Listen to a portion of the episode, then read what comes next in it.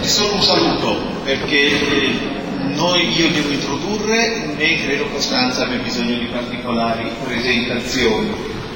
Eh, voglio dire grazie perché è con noi, noi come padre Filippini, oratorio Monus, una volta tanto non abbiamo organizzato niente, ci è arrivata una telefonata che Costanza Meriano a Genova, vorrebbe presentare il libro, eh, sì, il posto c'è. Basta, fine del nostro coinvolgimento pratico, non fine del coinvolgimento affettivo, perché eh, con Costanza ormai ci conosciamo da anni e si è creato un bel rapporto e ci vogliamo bene del Signore, che è la cosa più importante.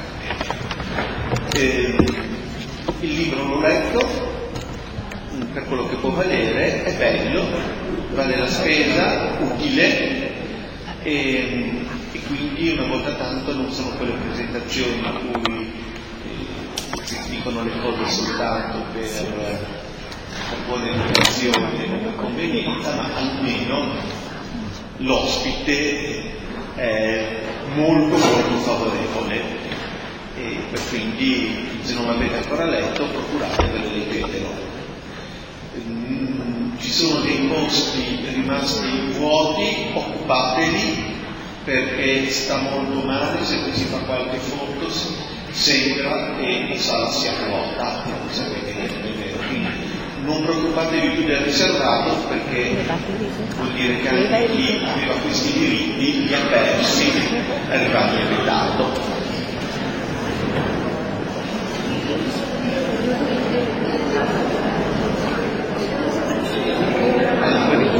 Aspettavano altro che quello, eh?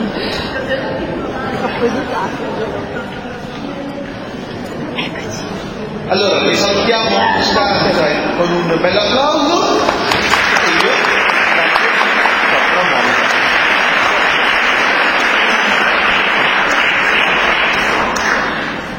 Eccoci qua, Padre Mauro ha già fatto una bellissima introduzione, io sono qui in qualità di amica lettrice in anteprima di Costanza e mh, ringrazio tutti per la presenza perché evidentemente se siete qui è perché vi aspettate qualcosa di bello. E sono felice e onorata di presentarvi. Costanza, molti di voi la conoscono. Se volessimo scherzare sul suo nome potremmo dire che è costante e mirabile, ma veniamo alle fatiche letterarie e non. E voi sapete, laureata in lettere antiche, vive a Roma, è sposata e ha ben quattro figli, una distribuzione assolutamente instabile di due maschi e due femmine gemelle.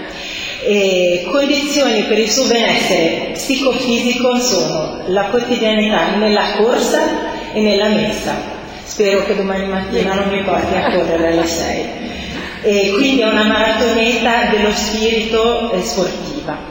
E è giornalista in RAI, è scrittrice ed è una blogger, blogger di argomentazioni assolutamente politically incorrect perché in effetti quando la sentirete parlare lei ha una voce molto dolce e flebile, in realtà è una d'acciaio che affronta le tematiche specialmente attraverso i suoi numerosi libri, eh, proprio alla ricerca della verità e, e tratta sempre appunto di valori irrinunciabili, cose difficili di cui parlare in questi giorni eh, valori irrinunciabili quali la famiglia, eh, il fine vita, l'aborto, il, il gender, cose che noi più o meno conosciamo.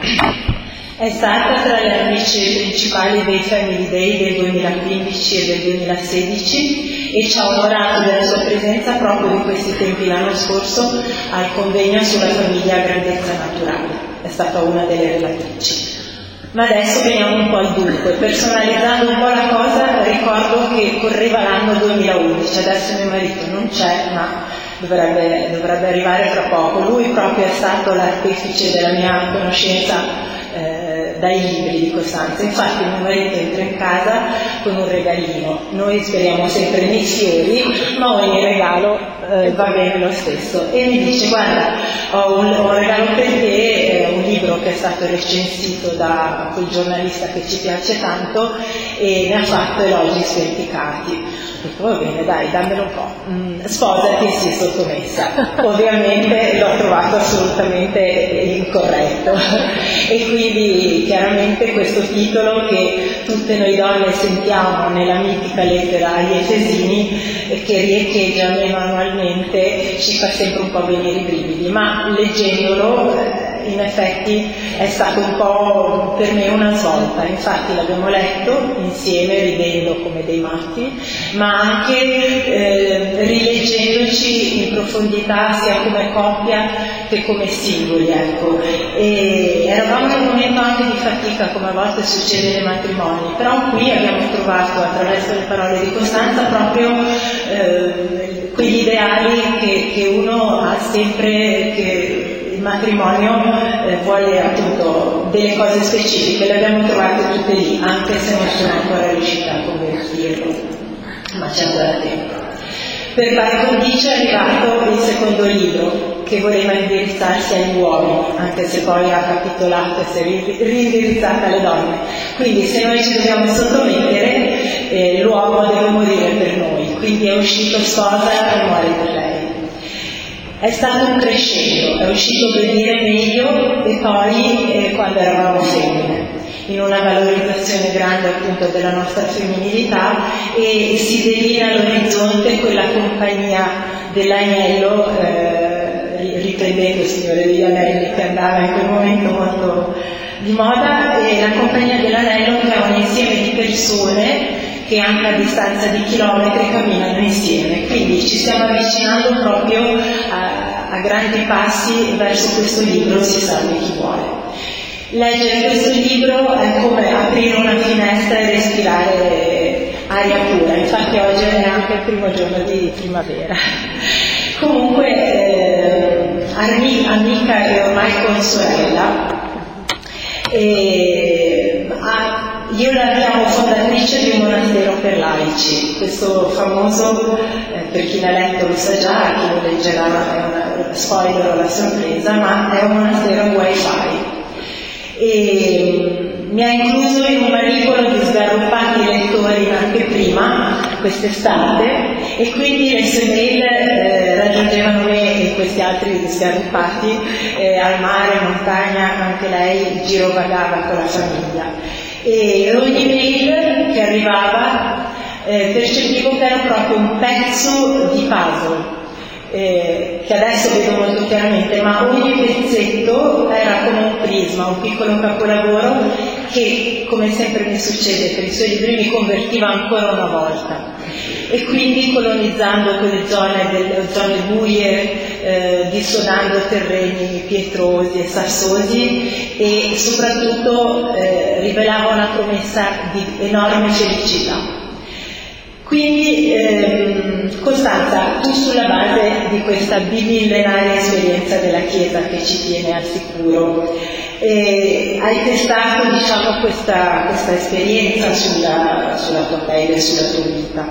Quindi Costanza ci propone di poggiare la nostra vita su cinque pilastri che sono la parola, la preghiera, la confessione e l'Eucarestia. Io fosse per me mi fermerei qui, ma purtroppo devo dire che il quinto è il digiuno, ma lo diciamo sottovoce.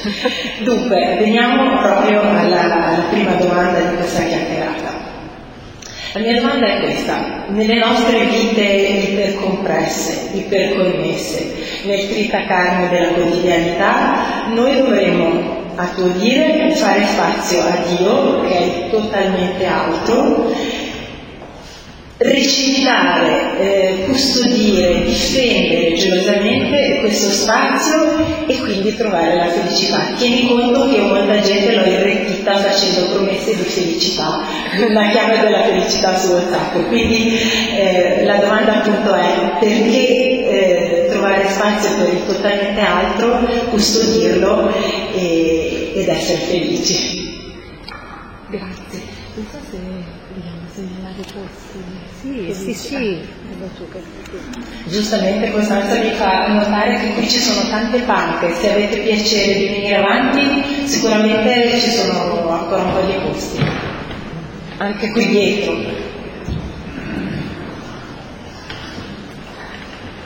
Eccoci.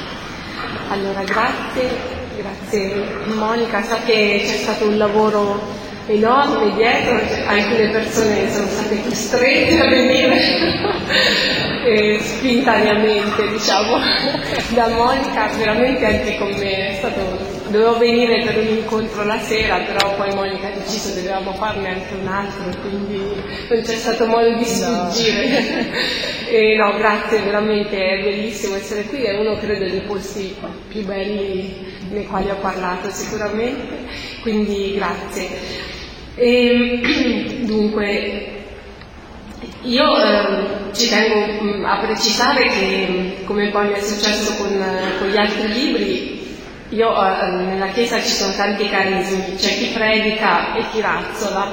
Allora, io non è che tutto quello che ho scritto qui riesco veramente a farlo, infatti anche se riguarda gli altri libri è lo stesso, infatti mio marito ogni tanto mi suggerisce di leggere almeno sposati e sii sottomessa.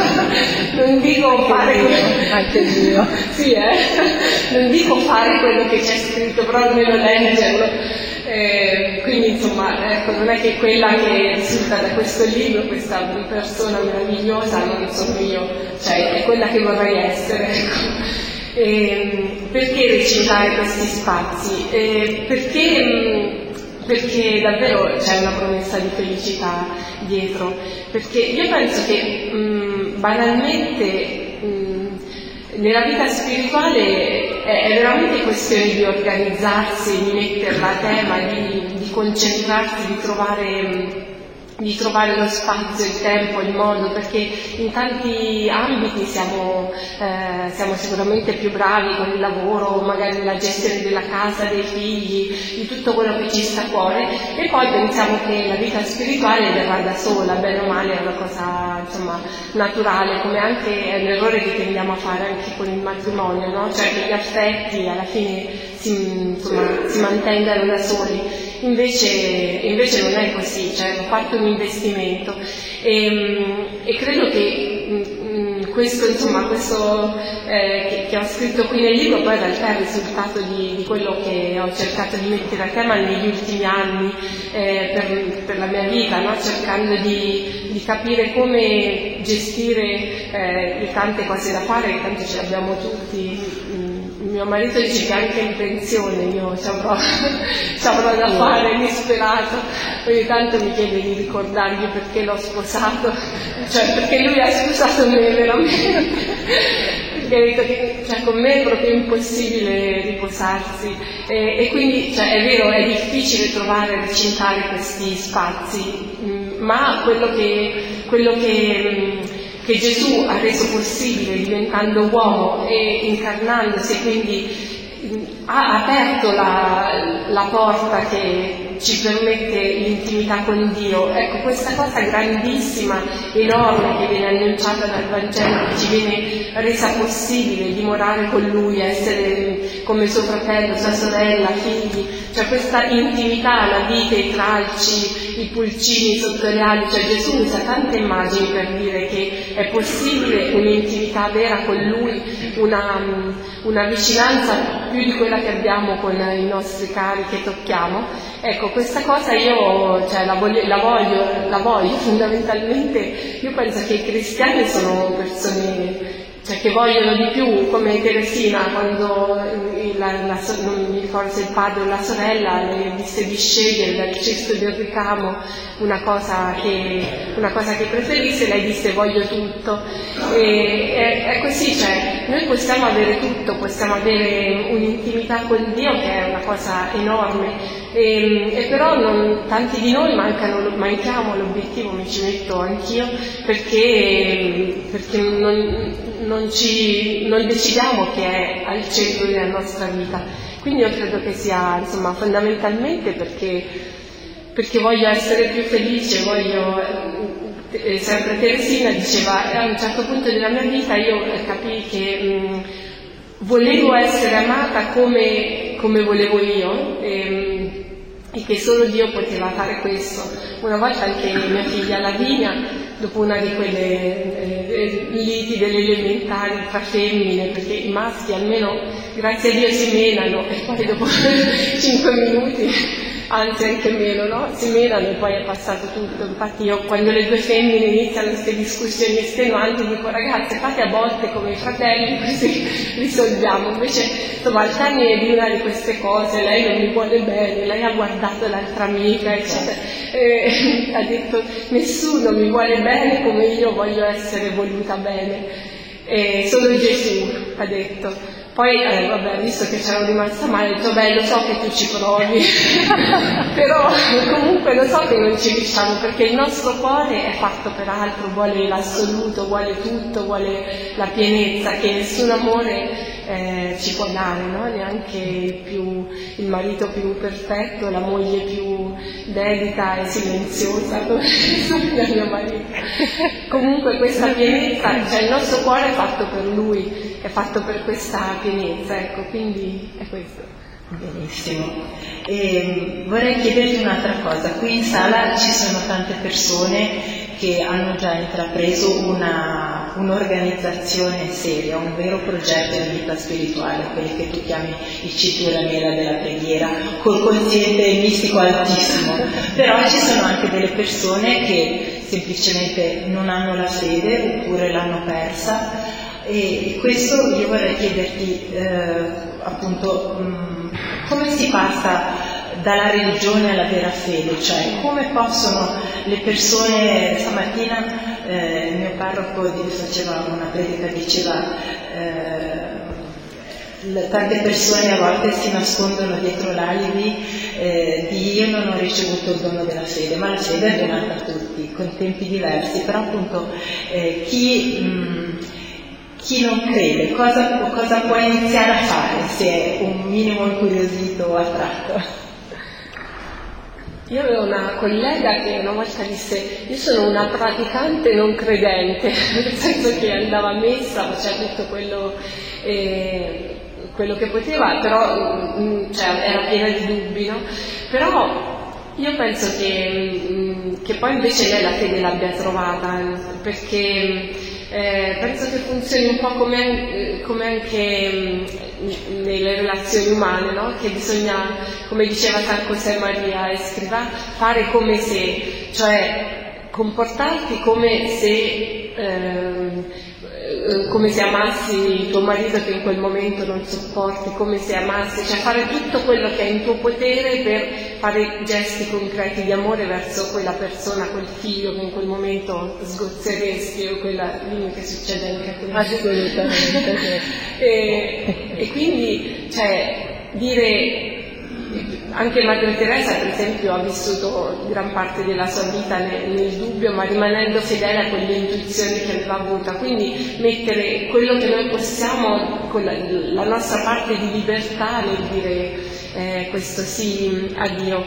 E come come agganciare? Intanto mh, questo accenno che hai fatto del passaggio dalla religione alla fede, io penso che tutto il Vangelo è proprio su, cioè, la cosa fondamentale che è venuta a dire Gesù è proprio questa, cioè che mentre noi proiettiamo su Dio le nostre idee di potenza, di forza, questo Dio un po' vendicativo, un po' come siamo noi, però più perfetto, all'ennesima potenza, invece la debolezza di Gesù contraddice tutte le nostre certezze su Dio, cioè il nostro re è un re crocifisso, morto, pieno di sputi, pieno, cioè è venuto a dirci che lui è uno, è, è stato capace di, insomma, di, di, farsi veramente uomo e di, e di immolarsi quindi è un'idea di, di, di Dio che non, cioè io faccio un po' fatica con questa, con questa immagine di Dio, no?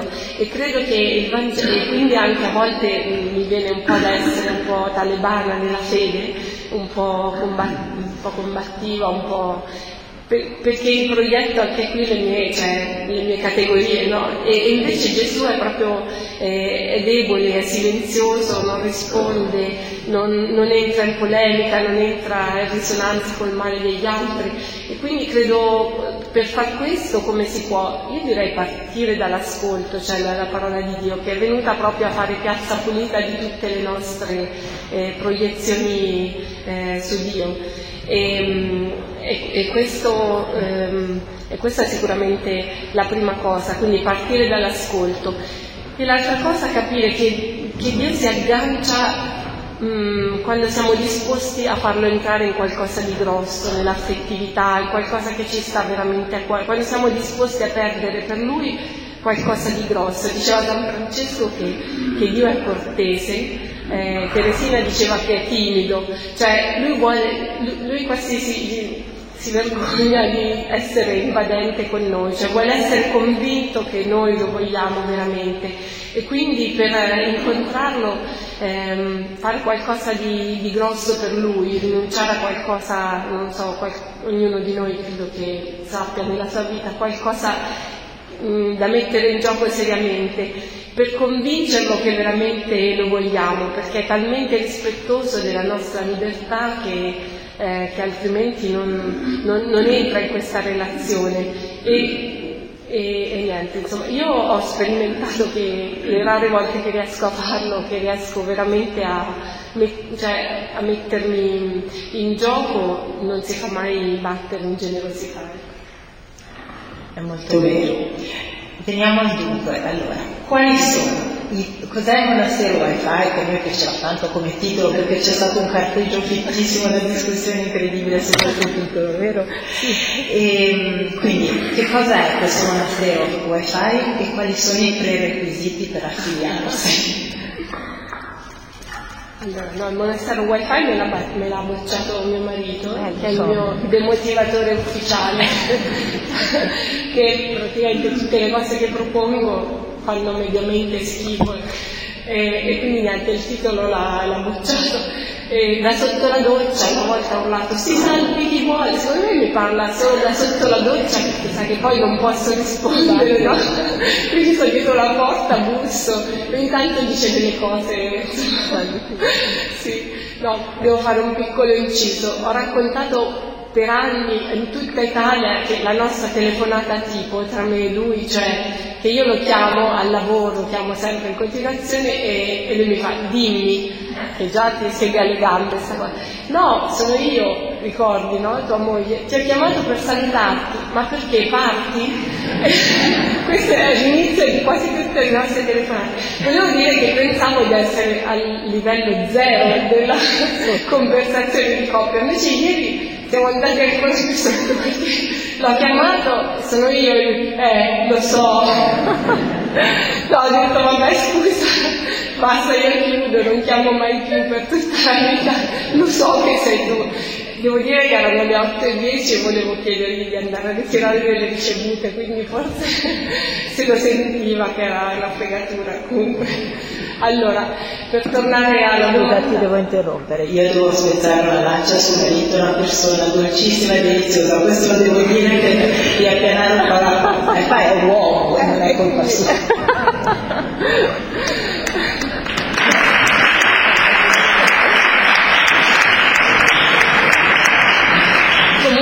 Il monastero wifi che mi ha bocciato è questa idea di, di essere uniti in, in questo cammino di, di, cercare Dio nel quotidiano da laici, quindi in una vita piena di, piena di impegni, distrazioni, perdite di tempo, cose utili, cose inutili, eh, piena di fatica, piena di imperfezioni appunto.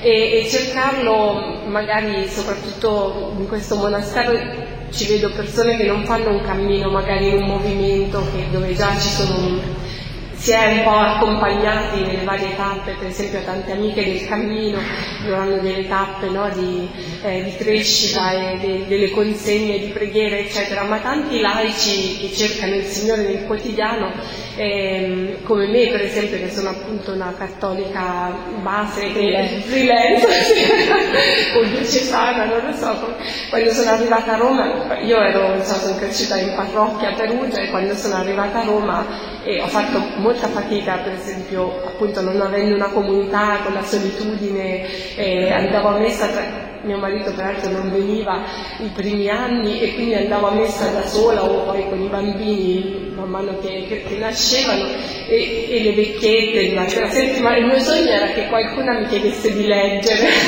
così avevo il mio momento di gloria, non mi si filava nessuno perché poi le vecchiette gelosissime del loro posto in, in parrocchia, la panca che se gliela occupi ti guardano male, quindi quella è la loro. Quindi insomma io all'inizio ho fatto tanta fatica, avevo un padre spirituale che peraltro è sempre quello. L'altro giorno gli ho detto io ti conosco da vent'anni e lui mi ha detto non ti vorrei la sua notizia ma sono 30, ho preso un colpo.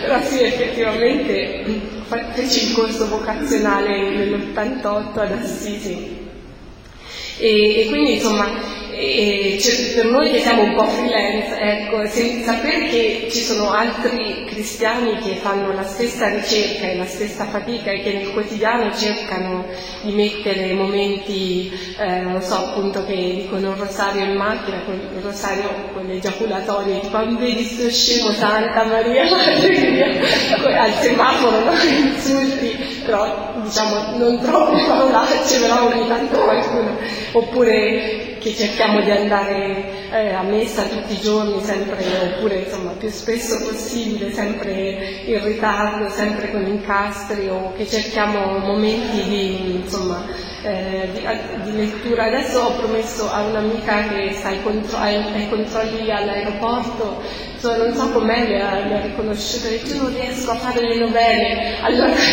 adesso cominciamo insieme, ha detto ci mandiamo un messaggio la sera così ci facciamo compagnia e ci controlliamo se abbiamo detto la novella, no? Cioè sapere che che ci sono amici che, che, cercano la stessa cosa in vite diversissime, con esiti sicuramente insomma, diversi, perché poi per ognuno il Signore pensa a un, un menù personalizzato. No? E, e, per me è molto confortante, per esempio con Monica, vabbè che con te è facile in particolare, però mi sembra di conoscerti da da vent'anni, anche se in realtà sono pochi mesi, perché in realtà penso che avere in comune lo sposo è qualcosa mm, che unisce più di, anche a volte più dei legami di sangue, no? Cioè una, eh, un'amicizia che nasce che in, in 30 secondi eh, magari si capisce di avere pensato le stesse cose per anni, di aver condiviso gli stessi. E questa secondo me è una grande compagnia che anche se non ci si sente, però si sente. Senti, ehm, adesso ci devi fare una traduzione, perché noi siamo genovesi, quindi io vorrei che tu traducessi lo stacce,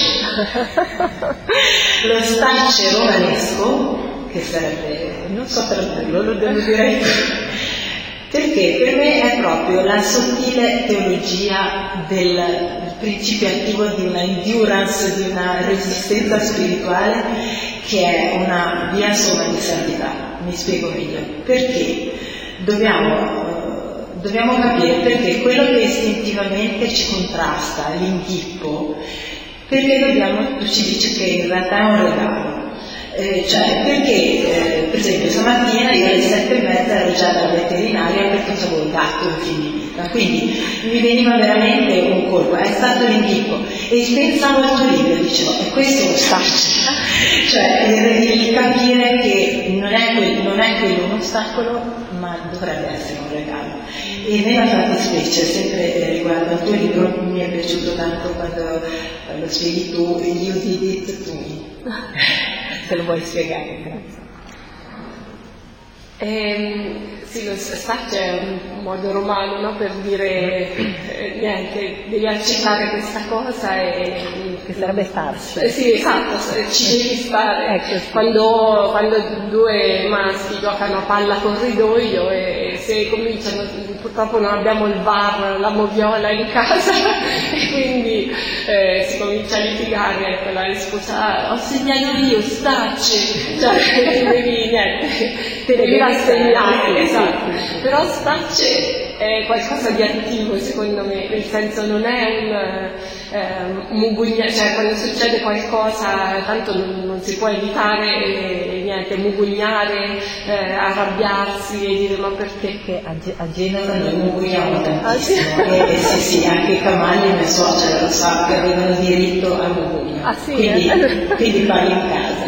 Ma è una delle attività più soddisfacenti al mondo sicuramente, però io consiglio di farla con le amiche se possibile e non con i mariti perché eh, questo è un altro discorso, però i mariti, cioè gli uomini se sentono che tu esponi un problema cercano una soluzione, invece il mugugno non vuole una soluzione assolutamente, vuole solo che qualcuno ti dica sei una donna fantastica, sei bravissima, hai fatto tutto tu, sei stata eroica, grazie, ma cioè, perché un, un uomo invece dice dai ti do una mano, ma questo non lo fare, oh la cosa peggiore, no. ma c'era proprio bisogno, che è proprio la cosa che mi manda, sì che c'era bisogno di invitare 20 persone a cena, no perché poi ti lamenti, ma certo scusa, il bello è che invito e poi mi lamento anche finché non ho servito la cena, no? invece l'uomo non capisce, quindi niente, bisogna mugugnare con le amiche, però invece nella vita spirituale bisognerebbe essere così santi da capire che, mh, mm, che le fatiche, le difficoltà, le, le croci che sono, possono essere piccole ma, possono essere anche grandissime. Io ho visto persone starci anche nella, nella sofferenza, nella, per esempio nella morte di un figlio, di, di un, c'è un'amica che ha perso un bambino coetaneo delle mie tre anni fa e penso che al funerale ho pianto più io di lei perché loro erano proprio riconsegnati, erano arrivati dopo un lungo cammino ovviamente faticoso perché non è una cosa che si, si improvvisa ma eh, dopo un lungo cammino di preghiera, di conversione, erano arrivati a consegnarsi proprio a, a, ad accogliere questa ehm, questo fatto che era successo. E quindi starci a capire che cioè, fondamentalmente che poi la cosa che il mondo non capisce è che noi abbiamo un padre che ci ama e quindi capire che lui fa bene tutte le cose e fidarci di lui che quello che, che succede è sempre una, è sempre qualcosa di buono per noi, perché mentre il mondo ci dice che l'uomo è fatto fondamentalmente bene, che se tutte le circostanze esterne sono favorevoli, se mh, mm, hai trovato quella, so, quella maglietta in saldo, è bel tempo, i figli hanno finito i compiti, eh, la cena è pronta, eh, insomma, se tutte le circostanze esterne sono favorevoli sei felice. Invece credo che tutti noi abbiamo sperimentato che anche quando tutto intorno va bene, se, noi, se, il nostro cuore non è pieno non, non c'è niente che basti, no? c'è qualcosa che manca sempre perché il nostro cuore è a forma di Dio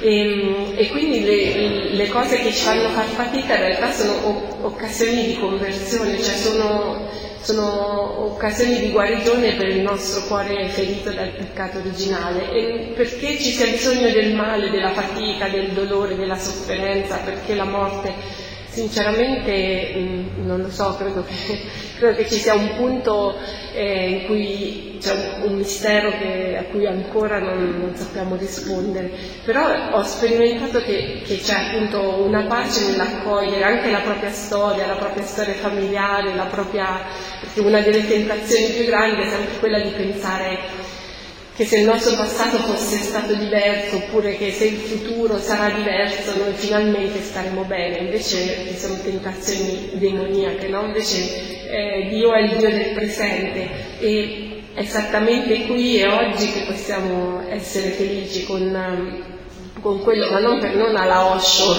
insomma, non eh, la felicità delle piccole cose secretinate, ma proprio perché Dio è un Padre buono che ci ama. E quindi sicuramente quello, che, quello eh, in cui ci invita a stare è un'occasione di, di conversione.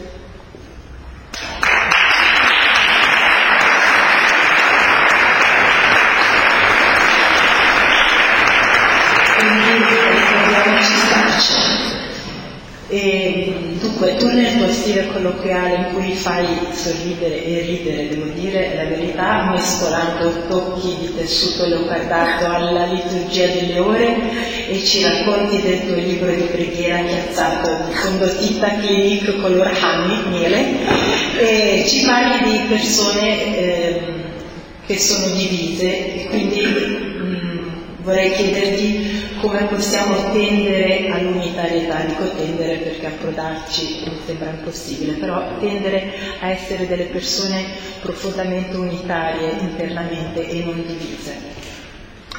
In realtà sei stata buona, hai detto che il mio libro di preghiere è stato di fondotinta, in realtà è stato di bava, perché mi addormento e poi ho sempre il rivolino, era stata generosa. E, ehm, allora, il fatto che Monaco significhi unità me l'ha insegnato Sor Maria Grazia delle Giuseppine, che oggi non c'è, però, però insomma mi ci ha fatto pensare lei per la prima volta. Cioè il fatto che, eh, che un cuore che è tutto ricomposto, tutto riconsegnato in Dio, può vivere in Dio tutto quello che fa, quindi ricordandosi, eh, essendo memore di Dio in ogni, in ogni circostanza, sia che mangiate, sia che beviate, come dice San Paolo, fatelo in Lui. È una condizione, mm, secondo me, cioè per me molto difficile. Devo dire che ogni tanto la intravedo quando riesco, ehm, quando riesco a pregare un po' di più, quando riesco a mettere appunto, soprattutto a mettere prima la preghiera, prima delle distrazioni. Adesso mi sono messa la regola che non apro i social finché non ho detto almeno un ufficio delle, liturgie delle ore. Allora, mentre prima riuscivo sempre a dire i vespri, adesso magicamente le lodi non le perdo mai, perché in realtà perché sono curiosa di andare a vedere che succede nel mondo, di andare quindi se uno vuole in realtà poi il tempo si trova. Ecco, quando riesco a pregare, per esempio in questo mi aiuta più di tutti il rosario, perché eh, è una preghiera che, cioè, il fatto della ripetizione, mentre eh, insomma, altre